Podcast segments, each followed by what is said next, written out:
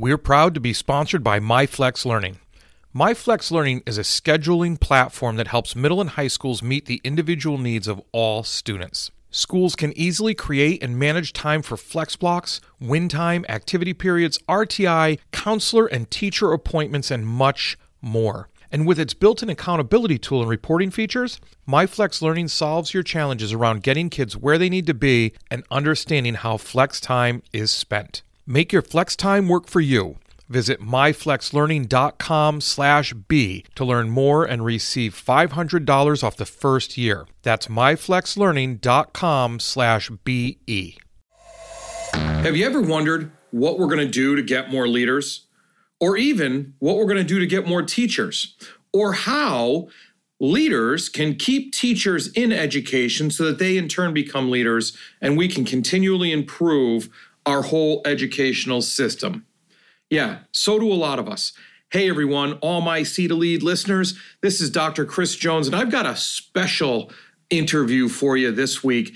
This is a different type of show. I've only done it a couple of times before, but if you remember a couple of episodes back, I interviewed Joel McLean. Now, Joel is a fantastic leader that focuses on the idea of leadership collective efficacy. He's big on how we develop leaders in the environment that we have and attract them to our environment. One of the most important things he talks about is successful leadership development resulting in leaders developing others into leaders. And so here we are with this episode, and this is what is special about it to me. I was asked to be on his show, and we had a fantastic discussion about all things education, but really, we talked about leadership and the importance of quality leadership and continually improving where leaders are coming from. We also went through my recent book, Seeing to Lead, supporting, engaging, and empowering. So I feel lucky. I hope you get tons of value out of this. I thought it was a great discussion, and Joel has given me permission to put it on my show because what you really need to do, if you really want to continually improve, is you need to go over and get on his show so that you can hear what he has to say on the This Is Leadership podcast. Make sure you check him out on Twitter at JPROFNB and his website, inspiredleadership.ca. Well, like I like to say, let's get to getting better with an interview of me on This is Leadership.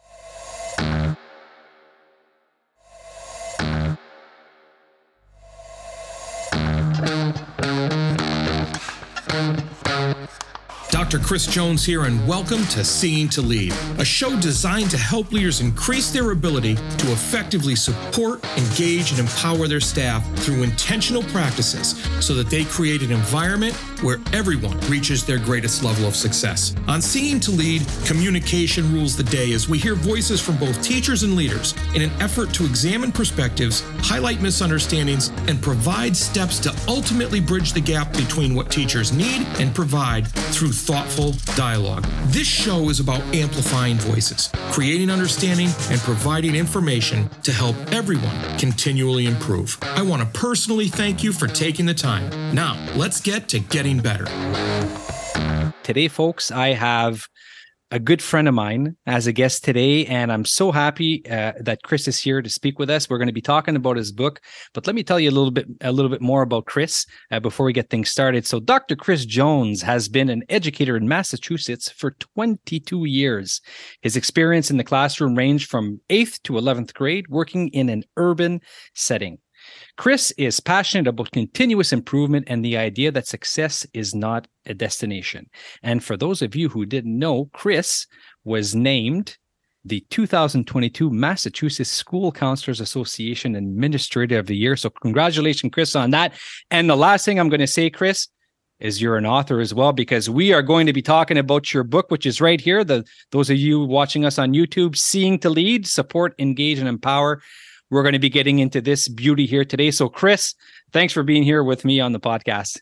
Oh, it's my pleasure. Thank you very much for having me. I, you know, every time I talk to you, I find that I'm learning something new. So I really appreciate you you giving me some time.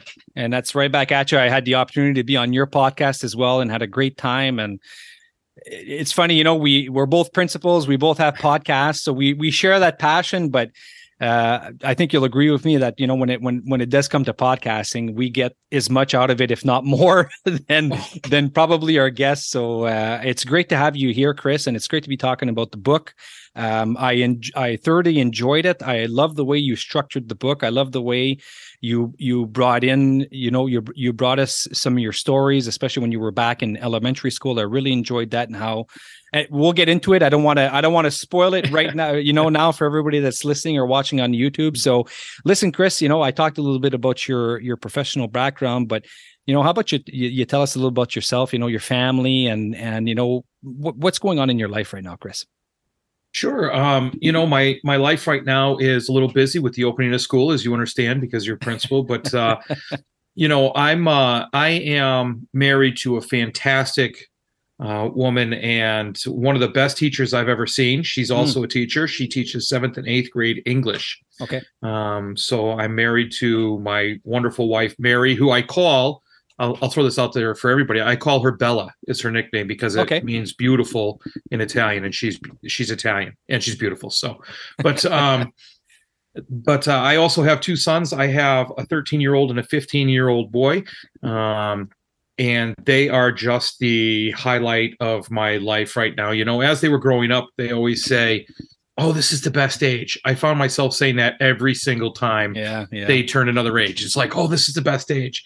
Um, right now, as they get older, you know, I'm I'm off doing their different things with them. They both wrestle. Um, my so I'm in the gym with both of them lifting. I've got okay. one that is an engineer. He loves creating things and then putting those into a computer and then having the computer do the work.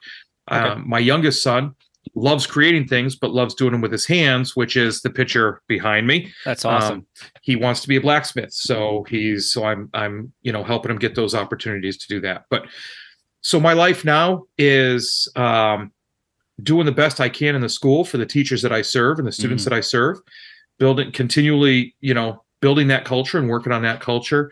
I'm in some. Uh, I'm going and doing some different presentations. I actually have one tomorrow. Okay. Um, on the book and on supporting, engaging, and empowering teachers. So uh, yeah, I'm keeping busy. Not a not a whole lot of downtime. But, I hear you. I yeah. hear you. And, and and for those that aren't looking that aren't watching this on YouTube, well, the picture behind uh, Chris is actually uh, his his son with a what, what is it? A three pound hammer. Yeah, he's got I a three. You told me. Yeah. yeah. it's a three pound hammer on a on a piece of red hot steel, and yeah. he's on a he's banging it on an anvil. And that anvil, it was like a history lesson, which then you know I kind of nerd out. But uh, the anvil is um, 200 years old, and it's a 300 pound cast anvil. Wow! And it was just on this big tree trunk that had been cut and placed there. So yeah.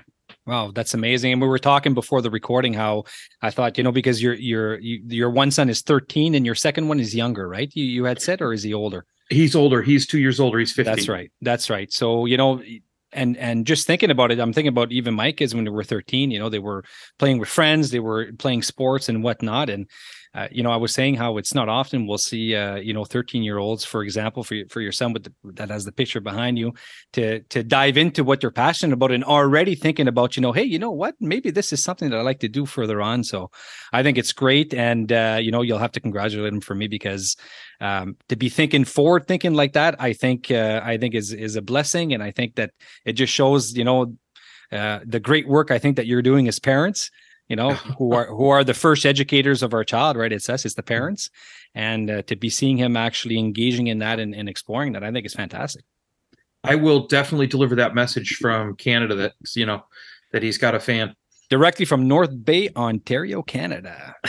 Three and a half hours north of toronto for those that don't know that. So just thought i'd put that in there. So listen chris uh, mm-hmm. you are uh, you know we mentioned uh, the fact that you were named the, the 2022 Massachusetts School Counselors Association Administrator of the Year.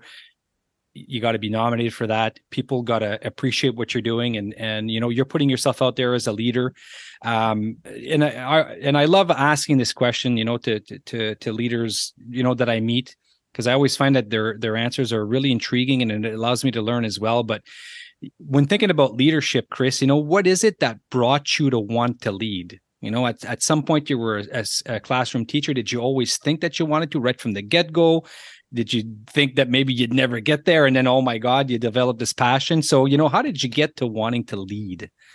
Well, that's that's interesting because, um, and, and that's a great question. My, I, I education's my second career. Okay. Um, before I was an educator, I was a coppersmith. Okay. And when I got into education, I, I got into education with the idea that, um, and I, I, I stayed away from education because I, I did not have, and, and that's in the book as well. I didn't have the best school uh, school experience mm-hmm. um, mm-hmm. through all grade levels. It, it just was really a, a, a mediocre experience. It did really didn't do much to engage me or empower me.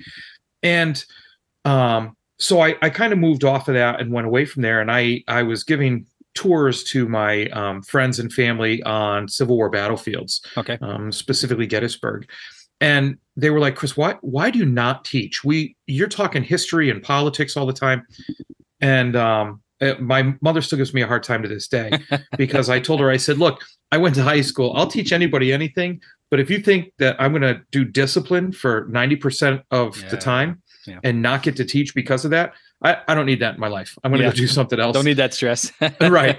And um, my first job, I, I called my mother and told her, and she still doesn't let me live this down. My first job was at an alternative high school for all the kids. It was dropout prevention. So kids that were dropping out of high school for whatever reason, okay. um, be it behavior, be it, um, you know, uh, social emotional issues, things like that. Hmm. Um, they were all behavior issues and so the, that was the crowd that I looked at, and I started teaching with them, and I and I never looked back after that. I hmm. I fell in love with it, and as I was going through this process, you know, I was I was blessed enough to be brought up by a mother and a grandfather um, who said, "Look, you don't just run your mouth about stuff. If mm-hmm. you, if you want to talk about something being wrong, then you do something to fix it, or or keep quiet." Yeah, and there was something wrong with the way things were being done in schools at least in my experience. And I'm sure there were plenty of things that were being done right and and the best that we could ever see, and there were plenty of things being done worse. Mm. But but my experience was um, that the experience altogether could be better, soup to nuts, um, for everybody involved, for students, for teachers, and it took me a little while to get to that part of it. My understanding for parents, for communities, and so what I did is. Um, I first hesitated to leave the classroom okay. because that whole thing is I don't I don't I didn't want to get too far from the students away yeah, from the students yeah. because then what am I doing? If we're truly going to affect students, why would I move away from them? Mm. Um, a person moved up to a school said I'd really like to see you step forward and um, come with me and work underneath me and be a leader. So I thought about it and I really I really sat down and reflected about um, what that meant for me and, and what that meant as far as getting away from students or not getting away from students. And I yeah. I really honed in or or started there. It wasn't refined yet, but the idea of my firm belief of being a teacher-centered principal. Because yeah. the way I was going to affect the most students in the most positive way was to support, engage, and empower teachers. Mm-hmm. Um, and focus on them because look no matter how many students i meet with during a day there's no way i can impact as many as a teacher can on the ground that's right. level. That's right. So that all ended up culminating or fitting into my why that it just took me time to find. It was always there. It just took me time to kind of feel it enough to be able to describe it and talk about it. And and my why for years now and to this day is to make the educational experience better for all those involved mm. by being purposeful, acting with integrity, and building character. Mm. Love that. Love that. And going back to when you said you were in school and and actually you mentioned that it wasn't, you know, a, a fully positive uh, experience. And I know in the book you talked about that at the beginning of the book. And um and and at one point early on in the book you you were, you know, telling us that story, you're telling us the story. And at one point your you said your perspective about teachers started to change. So I found that really interesting. So can you bring us back and and you know tell us a little bit about that? Yeah, you know, I I wish I wish I could put my finger on the, the moment that happened. I, I, I had a chip on my shoulder. Now I wasn't a troublemaker in school or anything like that. Um, uh, uh, quite the contrary, I was bored. Yeah. I would sit in class, and what would yeah. frustrate teachers is that I I would sit in class, I was bored, I would do my work, and I'd get passing grades, but I I, I wouldn't participate, I wouldn't engage or anything like that. And you know, I just saw it as teachers going through the motions. I just saw it as um, teachers mailing it in, for lack of a better term, and, and yeah. just really not not doing things that would engage me. Now that's it's a complete shirking of my own personal responsibility to get engaged in my education. But um, being the age I was, I didn't realize that, and being the age I was, I also um, took that out on teachers and and blamed teachers for that. You're a bad teacher. You're a bad teacher. You're yeah, a bad teacher. Yeah, and it wasn't until later that I realized these teachers didn't want to step out of line. They they didn't want to take risks. Um, it's not that they were mailing it in. It's that they didn't have somebody behind them supporting them to get better at their craft and to make adjustments, or to even engage them in the ability to do that, or to even empower them mm. to not have to think they need to fill out a form or ask permission to change up their lessons and make them different so that yeah. the students in the classroom would say hey yeah i'm, I'm really interested in my education now yeah and that makes me think you know um, I've and I've always said it when I started teaching. Uh, you know, the style that I brought into the classroom at first is it, it, was the same one that that what I knew as a student, right? So you teach the way you were taught, and it was the same thing when I became a principal back in in 2006.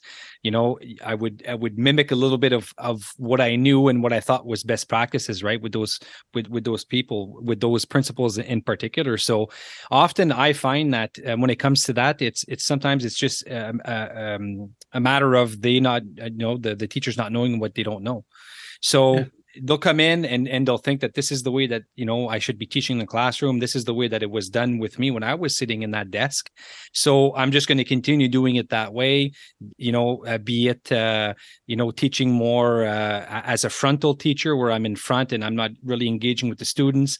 You got a lot. You got to be sitting in rows and you can't talk and and you know all this old school stuff. So I think you know it was it was definitely like that back back in in our day when we were in, in elementary school. Uh, thankfully, we're seeing that evolve now. But you know, a lot of the times, um, you know, when teachers come out of of fa- you know the faculty uh, of education and their teacher uh, training programs, you know, we can't assume that they're going to know you know these things you know just just automatically, right?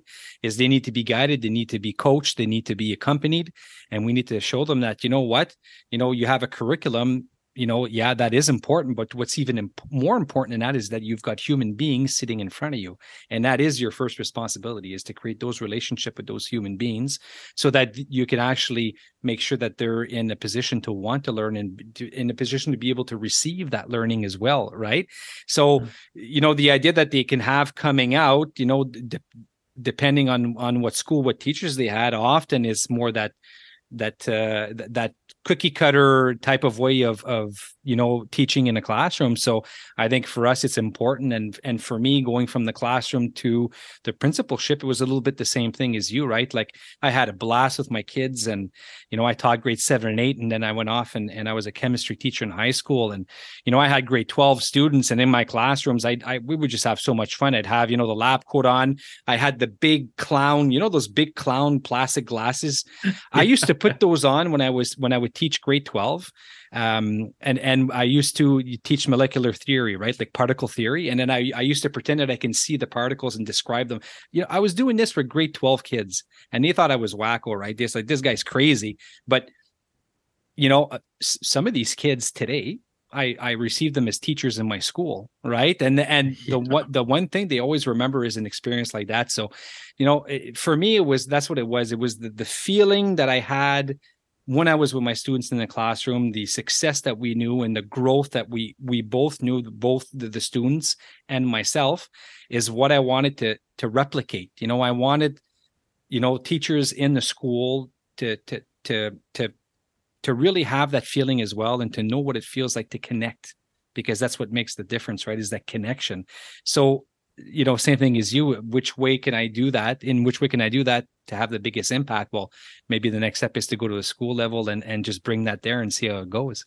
Yeah, it's you know, and I'm so glad you brought up the whole idea of teacher prep programs because Yeah. you know when you when you talk about what you're taught in teacher prep programs, you you do, and I, I don't know if this is different in Canada, but here um you do these lesson plans that are like four pages Yeah. that have you know they're all broken up and then somebody Yeah. comes in and makes sure that you hit each of them and they they make corrections and it just becomes this hey do you think you could tell me how to set up a grade book instead um but they or or teach me about building relationships instead and and in school i think you see this interesting um issue because you can you can go into a school and you can you can tell the difference between teachers that um, are in education as a second career Yeah.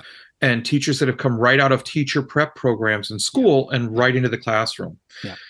the thing is with school and some of the issues i find with school is that um, it's a it's a it's not all a game but there's a good amount of it that's a game and and you if you're good at the way schooling is done then you're successful. And that feels right. good. And and that's okay.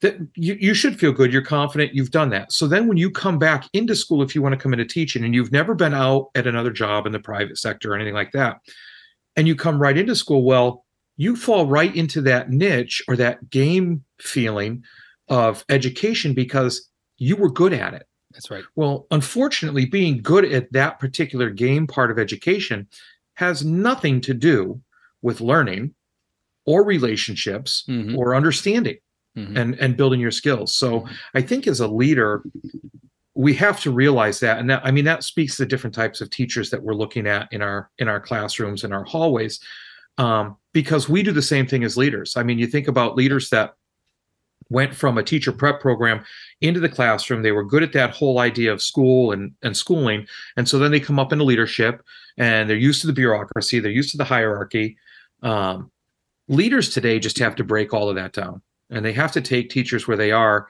and have honest authentic conversations with teachers that they have relationships with to find out exactly where they are and to give them the support they need to step out of their comfort zone get a little uncomfortable because once they start seeing the improvement they have and the impact they have on students uh, there's no doubt in my mind that they will continue down that road and and there'll be hard times this isn't all rainbows skittles and unicorns but That's right. um but the the impact that they see and the difference that they notice in the relationship aspect which then success follows um they'll they'll be thankful for those hard times afterwards Yeah, a lot of them I find are, you know, what holds them back is is uh, the feeling of not wanting to disappoint, right?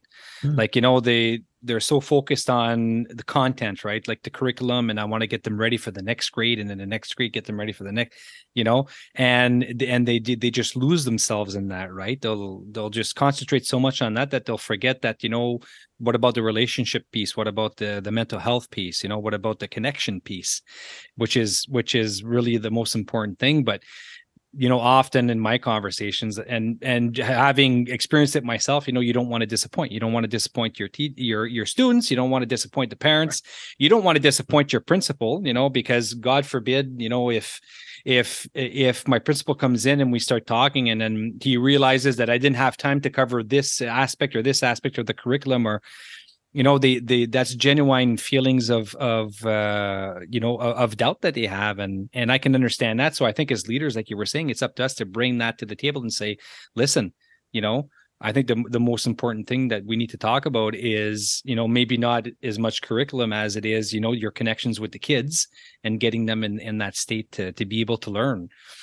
You know it's it you you were talking about the idea of i got to get them ready for the next grade. I got them ready for the test and this and that and the other thing i think it was and let me bring this back to you saying about the podcasting and how we learn more from from interviewing people and talking to people than we Yeah. know um i was talking to i believe it was um uh, john whalen i was talking to uh, a few recordings back where he said why is it that we're always preparing students for more education instead of preparing them for the world and preparing them to be successful on their own based on the education that they get engaged with. Yeah. instead we're always saying you know when you when you get to the next grade when you get to the next grade we're going to prepare you in elementary school. Yeah. You got to be ready for middle school. And then middle school happens and middle school says oh that big bad high school you better be prepared for that. Yeah. And then high school says one of two things. They say we got to prepare you for university. That's right. Or they say to you because you're you're unconventional maybe you're a little outside the bounds or just pushing the edges they say to you man you're going to be in trouble when you get into the real world. Well if, so there's a different world of education than there is in the real world and why wouldn't we be per, one be preparing them for the other? Yeah yeah i don't know. yeah.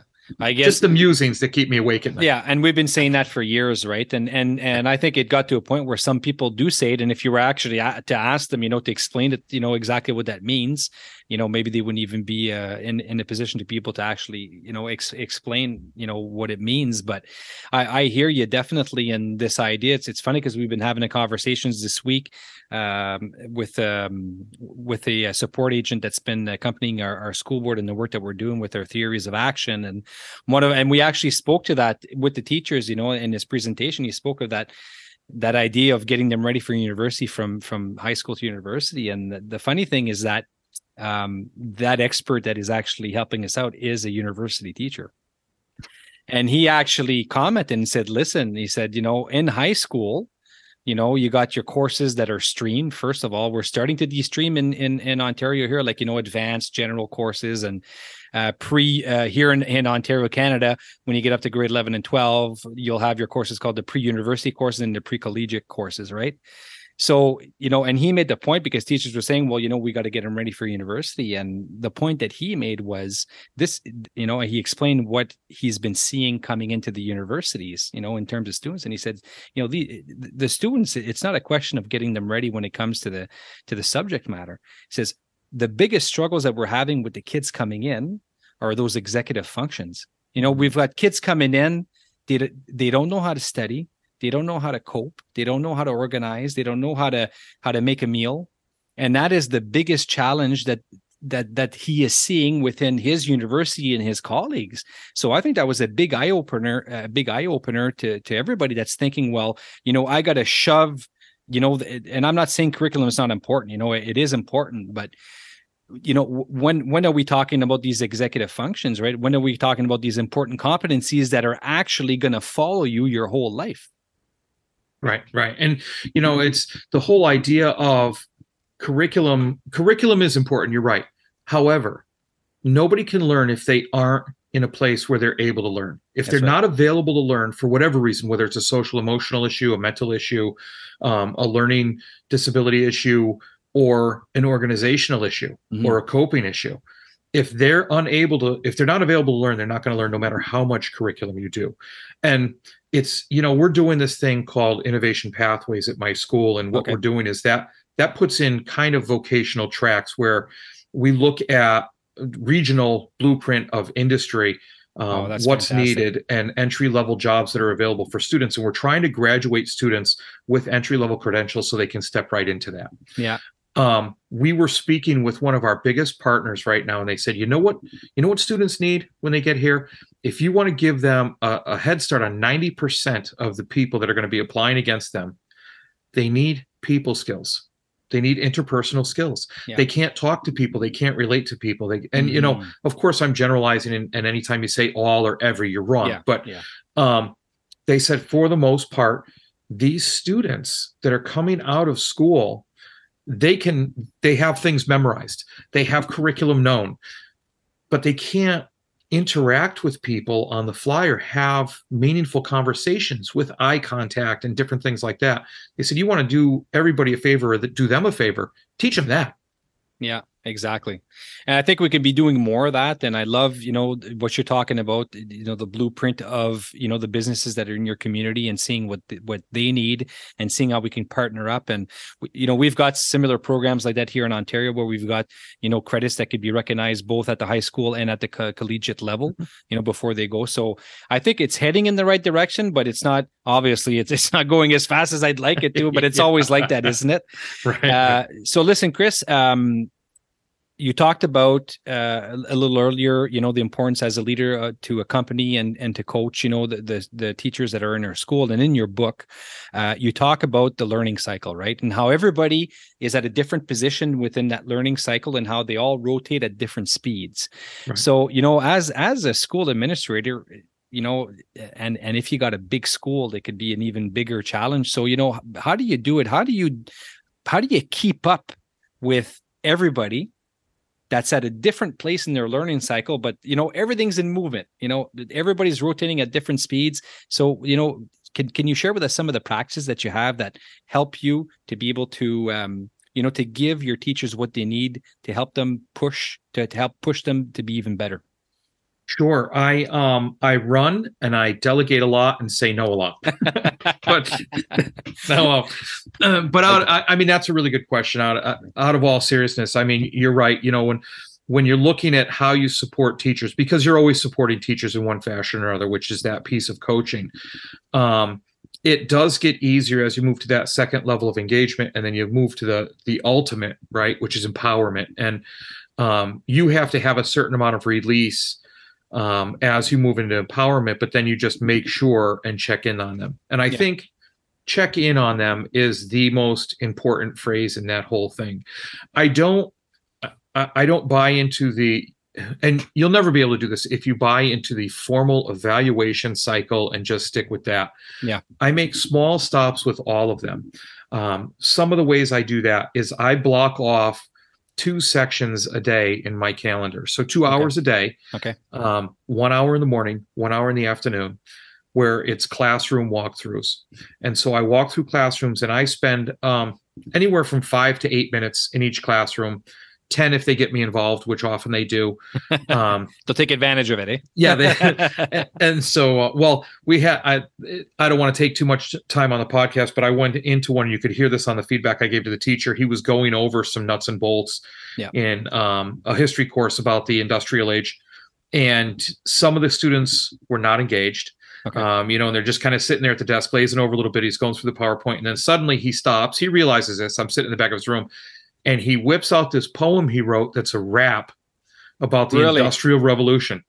He he he wrote a rap about the industrial revolution. Yeah yeah. I like that. I like and that. and so he's he says you know you got to do this with me though. He said so i did this so you got to do this with me to the students. And the students two of them instantly turned around and said we're in if dr jones does it with us. Really and so now I'm in a classroom rapping with st- with students and a teacher about the industrial age. So were you were you rapping or were you like the beatbox guy there with with the beat in the no, background? no, he put he put it up on the screen. I didn't do the beatbox. Okay, okay. I'm okay, very okay. I can do a little beatbox, but that's for another podcast and it's right. very basic. It's good. limited to maybe three beats. But but um no, so you know, so I go into these classrooms yeah. and I the hardest part I have is focusing on the students, right, to see who's engaged and things like that, and then how the teacher is is adjusting to meet the level of engagement or, or access. And then when I leave, I leave them a Vox. I use Voxer. Now, yep. I, for people who don't know what Voxer is, it's a walkie-talkie app. Beautiful thing about it is I can do it. None of the teachers have to join. It comes to them in a voice note. And so in my voice memo, I walk out of the classroom, I click that, I say, "Hey, you know, so and so, I noticed that you were doing this, this, this, and this. Um, have you ever thought about this? And I always give them something for a little bit of improvement, a little tweak or something like that. I so think I do. I think it's great. I've used Voxer as well myself, and and it's it's an easy tool. It's free. Uh, like you said, if if they want to join, they just download it, they put it on their phones, and I think it's a great app. So you know, if you guys are, not familiar with it, get out, go download it, and, and try it out with your staff. Sorry, Chris, keep going. no, de- no, definitely try it. And and so here's the beautiful thing about Voxer, right? Is that you don't have to dissect what I might have meant in a text or an email or anything like that. Yeah. Um, you yeah. hear my voice, and there's a difference between, hey, Chris, I saw what you were doing in class, and that was really cool. I like that and there's a difference between there's a difference between that and hey chris i saw what was going on in your class and what what was going on with that. Yeah exactly you know? so exactly. um and i i make it low stakes. So and i worked it out with the union. I i told them that look i'm going to do voxer. Does it play into some of their evaluation? Of course because everything does. However if there's something wrong if there's something really wrong we're going to talk anyways and then we're going to do something more formal. So it's it's low risk. They don't have to reply to it if they don't want. And I, mm. I find that people reply to it. So that's that's one of the things I do um, to make sure that everybody's going where they need to go. The other thing I do is if I if I do notice something wrong, I'm very specific about how I address it. Okay. Um, and this is kind of the coach part. Um, I found that when supporting people to keep them from closing down or getting defensive when you start bringing up the negative stuff, right? Mm. Because nobody likes to really hear that about themselves. Yeah, yeah. I depersonalize the negative things and I personalize the positive things. And so, by way of example, what I mean is if I see something wrong with their classroom management and the students could have gotten more out of the lesson if they managed their classroom better, I'll I'll go to the person and I'll say, "Hey, Chris, you know, um, I noticed that this was going on in your classroom. And I don't know if you meant to have that happen or if you were if you were really aware that was happening, but um, I noticed some people, I noticed some other teachers have had success with this or have um, utilized this strategy, and it's worked well for them in that type of situation. So instantly, the teacher goes, "Okay, well, he's giving me a suggestion." Based on something else he's seen after he said, you know, he was asking me if I expected that to happen. So clearly that's something I need to shore up a little bit. Yeah. And then if I notice something goes well, like, hey, I noticed that check for understanding you did. And man, I, I don't know where you came up with that, but you did a fantastic job with that. And they're like, yeah, that's right. I did a really good job with that. and so they stay open during the conversation. And it's, it's, you know, it, sometimes people might get a little confused and think that's kind of like sneaky or underhanded. It's not meant to be that at all. It's meant to help a person who's not quite there yet stay open enough to be able to receive some type of feedback where they can then correct their course. That's right. Um, and so I I make sure I do that. I I have frequent check-ins with them, and uh, you know the engagement part i i take pictures in classrooms and and you've seen that on social media. I Yes, take a I lot have. of pictures in classrooms. I put videos together um, and i brag on them to get them engaged in what's going on but it's always focused around what our school and our culture is about. And i make sure i put wording in there to do that. So now when a when a teacher starts to get engaged and i can see that they're getting engaged in what's going on Mhm. i make sure i do something like that because the way you can engage somebody is and and I'll I'll take the the circuitous route to get to this. But we all got into teaching for a reason. Mhm. And sometimes we stray away from that and sometimes we stay super true to it that we don't want to hear anything else. But we have that why and we have that vision for who we want to be as an educator. Yeah. I go out of my way to find ways that show how their personal vision or why for teaching, why they got into this whole thing to begin with, is connected to our school's vision and mission. Because then they see them as part of what's going on. And now if something something bad happens, something negative happens and they struggle, that's all right because they're part of the larger community. And in that community, they find strength. They can lean on each other. They can say, hey, we're all in this together. Let's step it up. Let's let's work together. We get we got this, you've got this and they know it's true because it matches that larger vision. and they and they see themselves in it. I think that's fantastic. You know, you touched on a lot of stuff that I, I'd like to I'd like to get into. Um, See, if you let me talk, I'll just ramble. no, no. I, I think it's great. I'm just absorbing this. I'm absorbing it. So you're absolutely right. You know, if we can, I love the approach and I totally agree with it. And it's what I would want. You know, if I'm part of an organization or a school or whatever it is, you know, I want to feel like I'm part of it. I, I don't want to feel like I'm just a piece and and I'm not linked to anything else. I want to know that, and I want to feel that what I have to contribute is actually a positive contribution. So whenever and and, and you said it, we and you know, at, at one point we all forget it or we all lose sight of it, and that's normal. We'll all have ups and downs as teachers, as principals, as fathers, as mothers. You know, Yeah, it happens all over the place in our lives, but you know to have uh, to develop that that culture within within a school or within your family um that that anchor that's able to ground you knowing that you know even if we do have those those tougher days uh you know from from what my family members are telling me from what you know my principals telling me my my coworkers my colleagues at school are telling me it's all reminders that no no you're you're a part of this chain and we're all you know we're all in this together. So yeah there's going to be some bumps bumps in the road but it, it doesn't matter because you know you still have a lot of positive to contribute and we need you so to, to be able to develop that that sense of belonging also i think also develops within a person a, a sense of accountability and ownership right? So they're going to want to you know what i was saying before about you know being afraid to disappoint. Sometimes it's not good but sometimes it's really good. Yeah. Oh yeah. And i'm so happy that you know i know my kids my daughter's sitting just right over there and she's doing some homework and she's got her earbuds on. So as usual she's not going to hear any of this.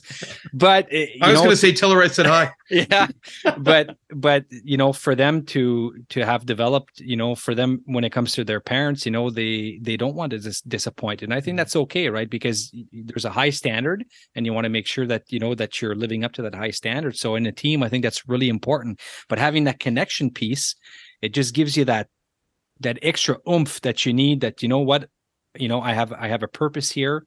There's a reason why i'm here and what i'm doing makes a difference. So because of that i'll be even more engaged. I'll engage with my colleagues i'll engage with my with my students and it'll just give you you know that much more that you're able to bite into you know within your learning environment. So i think that's that's absolutely fantastic.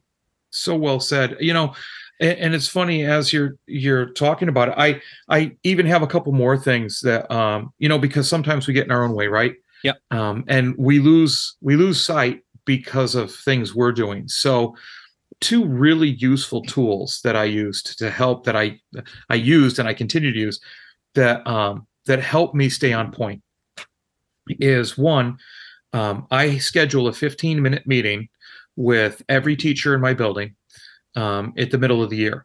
Yeah. And they get a chance to evaluate me. So now I I, I ask them, what am I doing that I need to stop doing? In other words, what's not working for you? What am I doing that I need to continue doing? What is working mm. for you? Mm. And and what's something you need right now? And I've gotten everything from, gee, Chris, I could really use a new set of books to, um, hey, I just really want like a box of magnetic poetry that I use because I have one box, but I don't have enough for all the students to run a certain activity in class. Yeah. I mean, that's low hanging fruit and that gets them engaged in what's going on and they exactly. they feel like they're supported so i take all that information and I, I have to say i use surveys too for all kinds of different things but i very loudly and publicly use every survey that i get okay. i never i never ask for information mm. and have people wondering whatever happened to that. Yeah, I know you don't want that. Right. I come forward and I say, look, I'm using this survey. Um, this is a survey that you filled out or whatever. Yeah. The next thing I did is we all have we all have a vision of who we are, who we want to be. I asked my staff, and I have that as me as a leader. I asked my staff to take take some time and give three words. I did a Menti word cloud okay. with it. Yeah. Three words that you would use to describe me as a leader if somebody asks you adjectives like well, you're describing Dr. Jones as your principal, go three words. Yeah. And that built that word cloud. Now it's like a regular word cloud where the most hit word is the biggest and, and, and you know, all that. And I got that word cloud and I printed it out and it was telling. And, and I printed it out and I put that right next to my desk. So whenever I I, am I'm, I'm flustered. I'm making a quick decision. I'm I feel like I'm making a mistake. I'm unsure. You know, all those things that happen to us every day. I look at that word cloud because that's what those teachers, that's who those teachers see me as. Those are the adjectives that describe me. Um, am I acting with integrity? Am I listening? Am I being supportive? Am I being empathetic? You know, and and I it just it's a trigger to help me get back to where I need to be, where I can be my best self in that moment to make the best decision possible. And so, my advice to leaders is anytime you can get a tool from somebody else's input that describes where you are, where you need to be, and you can keep it where you can, and you can get it tangible so you can remind yourself because we're not we're not thinking about how purposeful we're being or building our character when man that parent called three times then went to the mm. superintendent mm. and now the superintendent's mad or the school committee member saw this and they're upset or that teacher failed five kids again for no reason you can understand and you want to make those decisions and everything's flying because you have three other discipline incidents going on it if you just stop and you look most of the time 95% of the time you're going to make the right call. Yeah. And and you, and you got people you're surrounded with people that are going to help you you know do that. Right. and so the feedback piece is really important. I think it's uh, not only important to to develop that that uh, that that confident um that confident school culture right? And and, and that culture that you know that shows to people that you can be honest and i'm looking for an honest an, an honest answer i'm not telling you to insult me on uh, on the in the word cloud but i want you to be honest you know so if you think that i'm not eh, i'm not communi- communicating enough well then write it because i need to know mm-hmm. right and this is a great way to do it because it's anonymous so if you got some teachers that are, are still not, you know, comfortable to want to say it and be known who said what, then that's a great way to do it, right? right? And then the fact that you're using it and putting it right, you know, beside your desk and you're talking about it, like you said, that just builds credibility, right? It just shows the people that you're listening, and we need to be, listening because we don't see each other. We don't see ourselves go.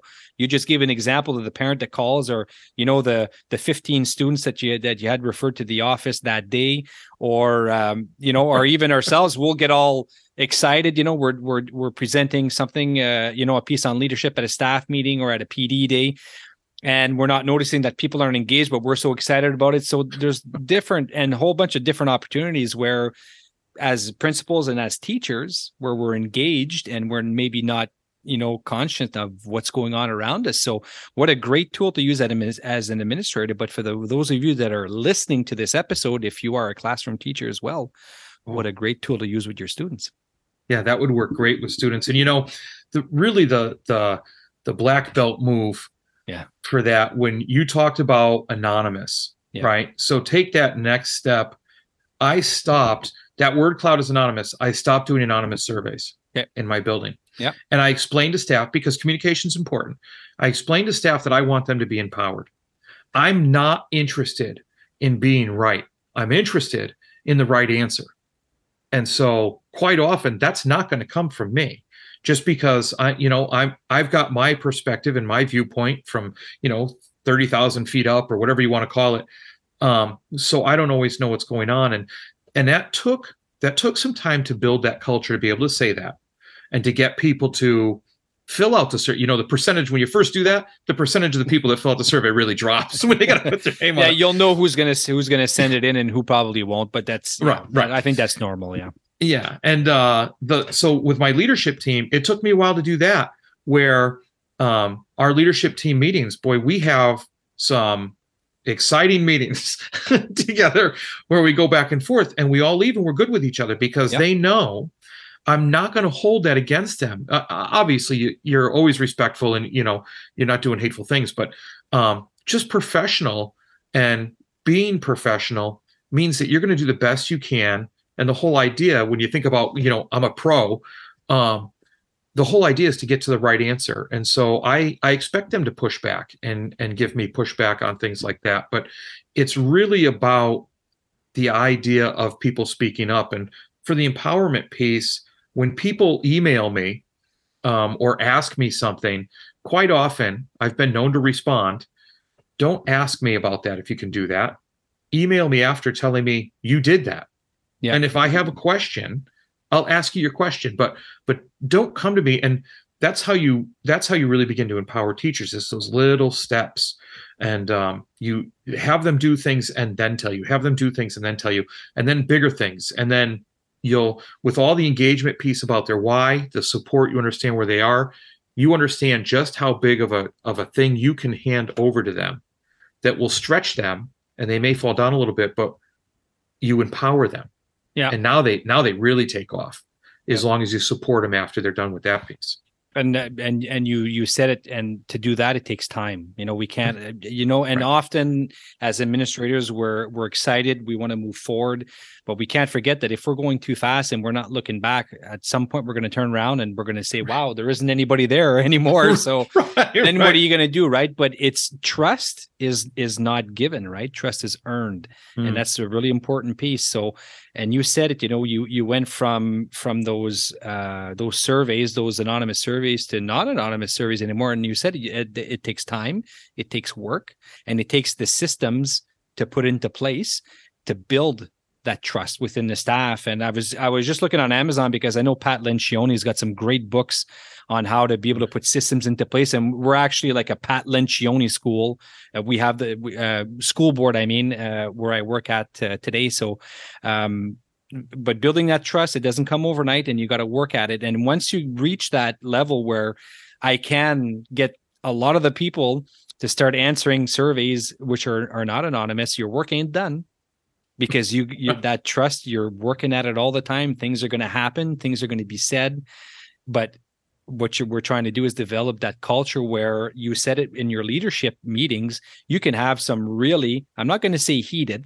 You can have some really intense you know mm. uh, discussions on on instruction and on pe- uh, pedagogy or pedagogy and um, in French pedagogy, and uh, you know, and it can be very intense. But when you've developed that that culture and that trust, you know that you can say real things to each other, but you also know that you're not going to take it personally, right? right? And that makes me think of a little bit your approach with giving feedback to teachers, you know, with with Voxer. And I, I agree with that because what you're actually doing is that you're making them realize that it's not about them as a person. It's about the strategy. It's about the approach. That's what it's about. It's about the process, right? Yeah, I'm, right. And and it's hard to take. You, you said it. It's hard. It's hard to take. You know those comments and and and in a in um intense discussion like that, it can be hard to take it because it's very personal right teaching and pedagogy is very very personal so when you got somebody coming in and giving you pointers you're like you know who's who is this person there? What are they talking about? So, you know, to get over that hump, it takes time and it's the trust that you got to build. Yeah. And, you know, and once you get that trust and, and you approach it, I mean, believe, trust me, it, it works. Um, I, I remember giving feedback to a teacher and this teacher had handed out some worksheets that she was, and it was almost like a guided note worksheet yeah. type of thing that, yeah. and she was working through, um, a, a, concept. And when I left, I, I gave the feedback on Voxer and everything. And, and then the, the twist was, you know, is there another way to get kids more involved in a sheet? Is there mm. is there a better way to approach this concept than this? Because I I watched someone filling out the sheet and it's like going through the motions. So what are they really? They're not engaging in the learning. They're doing it, but they're not engaging in learning. Yeah. And I would have never thought this from this individual. I got an email back that said, Thanks for coming into class, this, that, the other thing. And thank you for pointing that out. You know, you're right. I've been using that for quite a few years and I just got really comfortable with using it. And I should, I should probably look at a different way of doing that. Yeah. And I mean, I walked out of the building, you know, a little high off the ground that day, um, you know, feeling pretty good about it. But absolutely, when you, it's amazing when you build that trust and you get that idea of I, I mean you no harm um, i'm going to i'm going to work with you i'm going to support you. And i i remember when i was going through the interview for this job the union president was on the interview committee the union president said so talk to me about corrective action on teachers. Okay. And talk to me about um, how you go about dealing with teachers that are underperforming Okay. And I said, Great well, question. Well, mm. Oh, fantastic question. I said, well, okay, so a couple of things before I answer this question, and I let off with I, I said, I, I don't deal with teachers that are underperforming. I work with teachers that are underperforming. And I said also, we're all in the business of education. Hmm. Um, do we throw students out because they're not doing that well? Or do we work with them to help them bolster their skills? And and I always say this: no teacher, no teacher ever, ever gets up in the morning gets ready for work, knowing what's waiting for them, maybe being planned through fourth period, but really hoping for that prep fifth period so they can get ready for sixth period. Yeah. Um, because they have papers to correct and all this. Comes into work and said, walks in their door and says, you know what? I'm gonna suck today. Yeah. I, I, I just I just want to really do bad today. Uh... We're we're all and we talk about this with kids, right? We say if they could do better, they would when we talk about academics and when we talk about behaviors. Mm-hmm why aren't we saying that with teachers? Hmm. Why aren't we saying, look, if a teacher could do better, they would? And now, whether that's the teacher with the attitude that says, I know what I'm doing and I'm not going to change, I haven't changed in 20 years. Okay. But they still don't realize, quite possibly, they don't realize because they've been doing it for 20 years, what they're doing wrong. Yeah. Because that's what they do. And it's not them, it's the darn kids, it's the parents, it's society. It's, it, no, it, it's, it's a different way to do it, but you just can't see it. And so, as a leader, as an instructional leader, as a coach, that's my job to help them see that so that they can adjust and improve their practice. My job's not to kick them off the field or say, you're no longer welcome here. Yeah. Now, that's not to say that, you know, as things move along, if there, there, are, look, there are people that don't improve. And so something has to happen because ultimately the kids need to have somebody in front of them that that helps them succeed to their highest level. Um, and there are teaching is a is a difficult profession mm-hmm. and it's not for everybody. Mm-hmm. and it's it's okay to have that conversation. Yeah. That maybe this isn't for them. Yeah.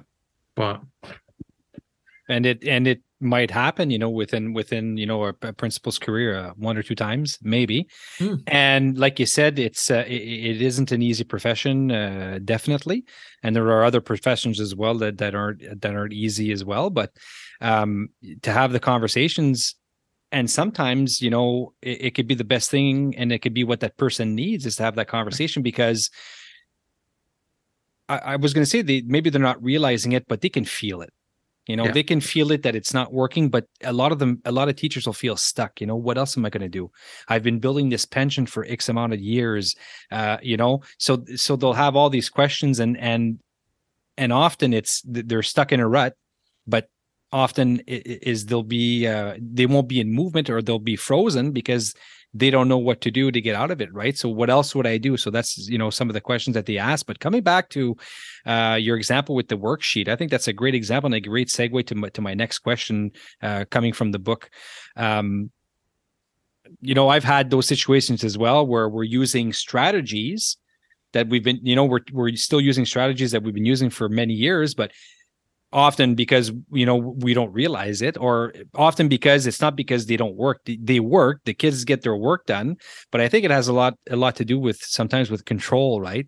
Ah, and when it comes down to you know it's it's not me it's the kids first of all it's it's not easy to have to look at yourself in the mirror when it comes down to those things but what i always say in those situations is okay if i'm a classroom teacher in front of kids what is the number one thing that's in my control that's in my zone of influence that's how I act and what I do and the teaching that I do.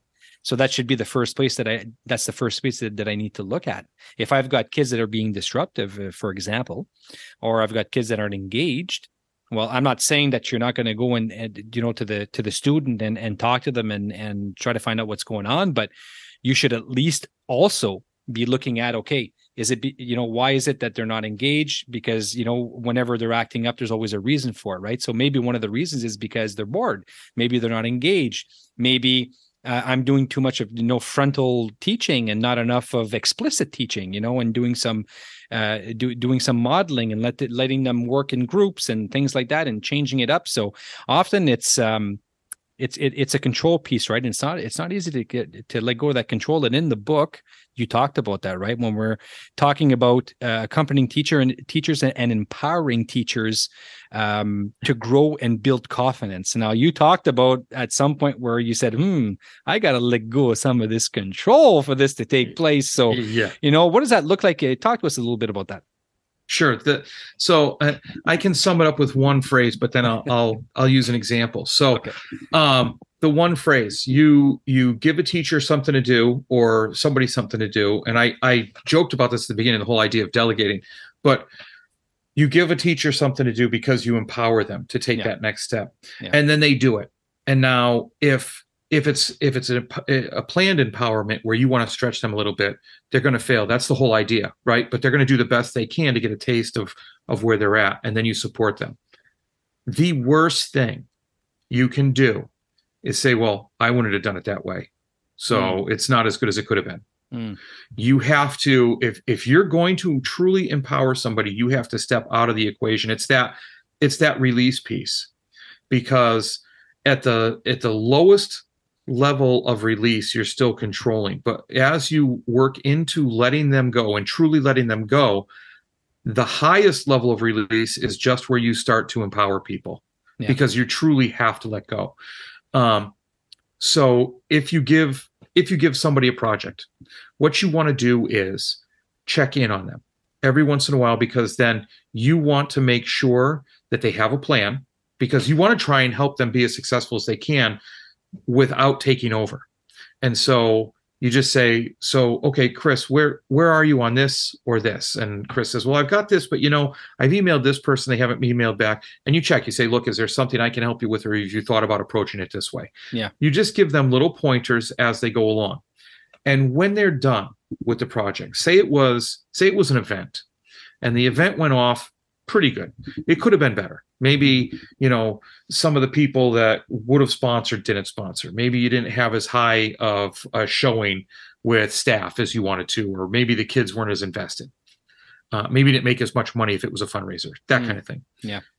The first thing you need to do is celebrate the success of it and and let that person know wow you know this is the first time you did that that's chris you did a really good job with that i mean think of you made this much money or wow you got 12 staff to show up and work all the hours not just in shifts because they didn't really want to be there or they weren't invested. You know hey i heard the kids had a lot of fun. Um, you want to start with that and celebrate the success. And immediately you want them to own it by saying so chris next time you do this let's talk about how it's better. Let's let's take a let's take a step away for a day two days let's sit down and meet gather your thoughts reflect on it a little bit and then let's sit down and think about the next time you do this because now they're going oh there's the next time i'm doing this. The next time you do this um, we want to make sure that you improve right? Because improvement comes one step at a time. It's not mm-hmm. overnight. Mm-hmm. so the next time you do this you're automatically going to be better. And so now not only have they owned it saying okay this is my baby now. So i i have to pay attention to what happened and i and i learned and i did a good job but you know i can improve a little bit because so now you're talking about the continuous improvement piece. And now when they come back and they reflect on it now you're talking about the accountability piece because you've planted the seed that next time you do it it's going to be better. You weren't 100% you didn't knock out of the park. Maybe i could have. Maybe joe next door could have. Yeah. but it's on you so you're the one that needs to make it what it can be and you start to vision board what that could be. And so now it's already account they're already accountable because they've owned it and they are basically telling you by sitting down with you that yeah i'm going to make this better next year. I'm going to close up all these loops. But the the worst thing you can ever do is say i would have done it this way. Because then why did you even empower them? Yeah. Or or or even on smaller things if they do something and then you and i've seen leaders do this this is so frustrating then you you you undo it and you redo it the way you wanted it. Or you know you take over halfway through and you do it the way you wanted it. And it's yeah. like what you just demolished oh absolutely. any thought that person ever has of stepping forward again. Yeah yeah. And trust. And there's that word again. And trust and yeah. trust. No you're you're right. And um you know it's it's to develop that mindset that we're always on the quest of getting better in mm-hmm. everything that we're doing you know and everything in life. I think that's i truly believe that that's that's really our that's my mission anyways in life is is how can i uh, can i make it better? And it, it doesn't come from a from a place where i'm saying it wasn't good enough. And i think that's that's the difference when you're having conversations like the one the example you just gave when we're talking about things like that you know it's important to to to come out with the the seller the celebration the celebrate piece i absolutely agree because it's about building it's not about demolishing what you've done. So that's an important that's an important part because again, it's very personal. So somebody that's been, let's say, that's been organizing an event for years, and you know, you know that teacher that always does that same activity and they're the and it's big and they do a great job. But when you got when you sit down with them and you say, well, okay, listen, this was fantastic, you had a great turnout. Now, how can we do it, make it even better next year? So, you know, it's it's not about, uh, you know, I'm not saying that what you did wasn't good enough. It's never about being good enough it's always about bringing it even further bringing it and improving and making it better. So and and that's an important mindset i think to develop in our staff and within ourselves. And we we have to be talking about it all, all the time. We got to bring that you know on the table with within everything that we're doing within the language that we're speaking with uh, with the teachers and with the students. And once we we get to that mindset those conversations become even easier to have well, and when you reflect on on where you've come from, right? Because and it's important for the leader to model that first and to get up in front of your people and say, you know, I was going to do this and I I know I did this last year, but then I got to thinking, how could I make this work better for you? Yeah. How could I make this work better for the students? So because of that, I'm going to be doing this. Yeah. And so I, I mean you start you start those conversations. However, sometimes because of mindset, um, and this is knowing your people, that's mm. difficult for people. Yeah. And I'll never forget because I'm always talking about continuously improving and not because like you, you said it fantastic not because you're not good where you are but if you just improved a little think about how much better you could be. Yeah and i got feedback from a teacher that uh, you know continuous improvement i just always feel like i'm not getting any better and it's not good enough and i always have to keep improving because i'm just not good enough. So i met with that teacher and the benefit of non anonymous surveys. And um, i met with that teacher and i said okay look let's let's just take a step back. Forget about continuous improvement right now just for a second. Let's just let's just take a step back and and talk about where you are now. And this mm-hmm. was a longer one-to-one heart-to-heart type meeting. Yeah and the teacher explained to me you know where they were some of the things they were doing and i you know i asked them different things like so what do you do to you know get the kids fired up? What special unit did you just teach? What's this? What's that? And the teacher was talking i said now let me ask you something and this might be a little more difficult. What's the best unit you were teaching a year ago? Hmm. what's the most exciting thing you were doing for students a year ago? How involved yeah. or how well did you know your students a year ago? And looking back at it the year ago was nowhere near as good as the current. And I said, now look at that gap in your performance because you've just been taking little step at a time, little step at a time, little step at a time. So you get a free pass, a golden ticket for the next month. Just hold status quo. And then month and a half after this, why don't you look at what can I tweak? What step can I take forward? What's the next unit coming up and I can adjust a little bit? Yeah. And so sometimes you just need to take that step back so people don't get too overwhelmed. Yeah. Um, because like you were saying, I, I, get all jazzed up about it. I'm like, one more step, one more tweak, one more this. And you know, yeah. I gotta okay, Jones, yeah. slow down a little bit. Yeah, you know. Yeah, I so. hear you. I hear you. And it's funny because James Clear talks about that in his book Atomic Habits, and he talks about, mm. you know, how you're looking to be just one percent better each day. We're not I'm not asking 25, I'm not one percent. Because when you do when you do the math, you know uh, and and for example if i take today well today i was i performed and i was myself at 100% i it would it represents 100% now tomorrow if i'm even better if i'm 1% better than that then that becomes 101% but if i'm 1% not, not as good as or not not a, a better version of what i was then i go down to 99% so if you do the math day in and day out you finish with this curve that goes i forget the name of it but it it it, it spikes up at one point. So there's always this this point in the curve where i think they, he calls it the valley of disappointment or something like that where we're not seeing the change because it's those micro habits right? And yeah. it's and it's that that slow improvement you know and when we're in it we don't always see it. So that's why you know the beauty of having you know administrators that are engaged that are going into classrooms having colleagues having uh, leaders teacher leaders uh, instructional leaders coming in to, and you know that outside looking in they're able to tell us you know well you might think this but guess what? This is what i seen and it's awesome. Yeah. and you might not be seeing that increment of 1% every day but every day you, you you've been you know for the last month you've been doing 101% yeah. and that adds up when you do the math at the end of the uh, at the end of the month you know? My assistant principal says something to the freshmen every year at freshman orientation. Okay and I love this line um, because it, it's right in line with what I believe in. He said, and I call it maximum effort. What you're what you're describing. Okay. And he says this line to freshmen. He says, "Look, every day you come in here, I'm not saying you need to be the best. I'm saying you need to be your best. Your best that you've got might be 80% of somebody else's best. Yep. But it doesn't matter because that's what you've got, and you've got to come in with your best. And eventually, you'll be up at that 100% with everybody else if you come in at your best every day. So it's really about, you know, that that 1% better. We're look, we're all at different spots. And there's a reason that some people are ultra successful in life and other people have a burst and then they're not.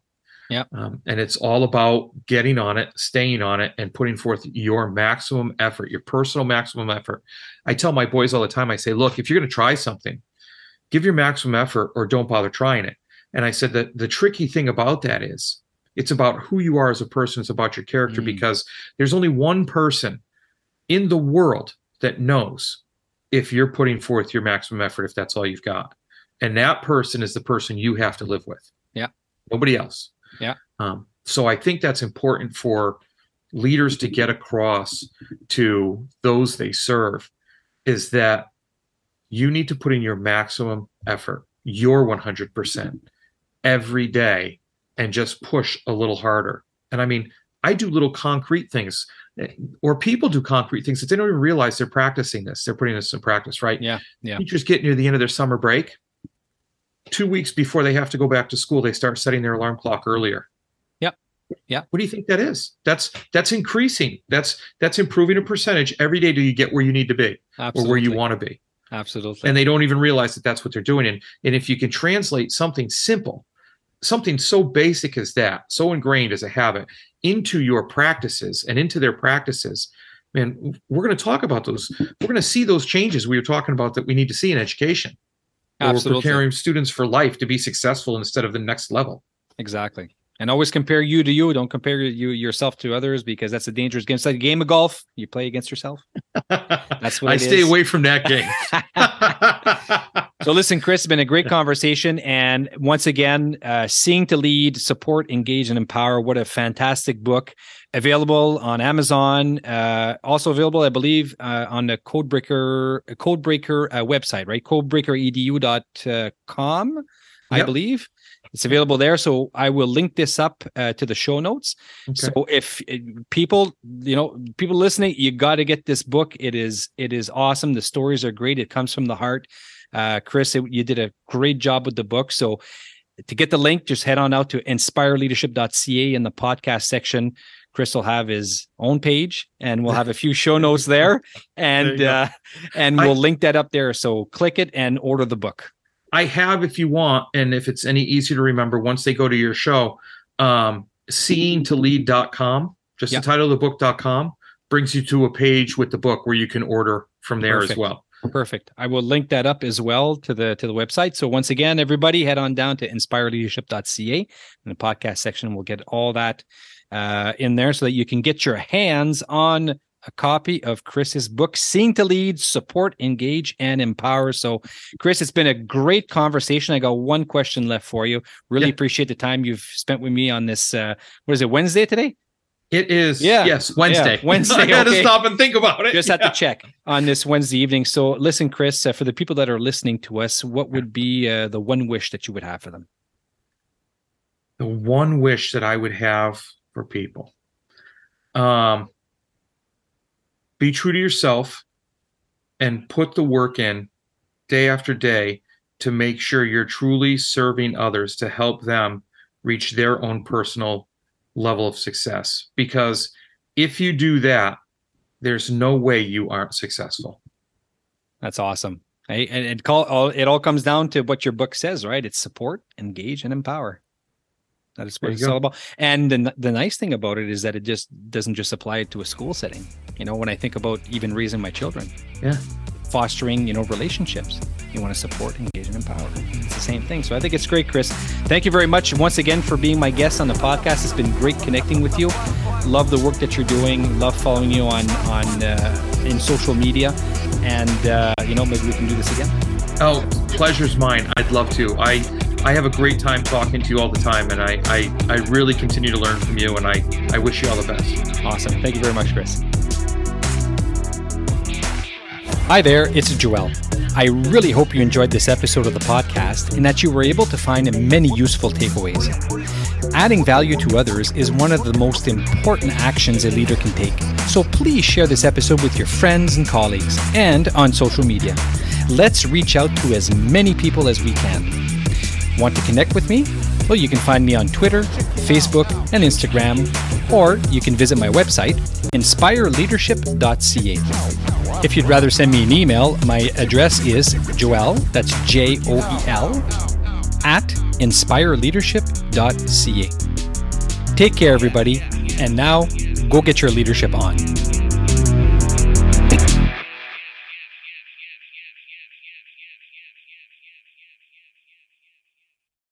There are lots of solutions out there for giving students what they need when they need it. But when do they actually do all those things? You need flexible time. When added into your master schedule, Flex Time enables students to get extra help or intervention, meet with teachers, make up work, get physical exercise, and try new enrichment offerings. If you're thinking of giving it a try, check out MyFlex Learning, which unlocks the benefits of flex time without the common challenges. Its intuitive design and SIS integration makes implementation and training a breeze. Make your flex time work for you. Visit myflexlearning.com/b to learn more and receive $500 off your first year. That's myflexlearning.com/be.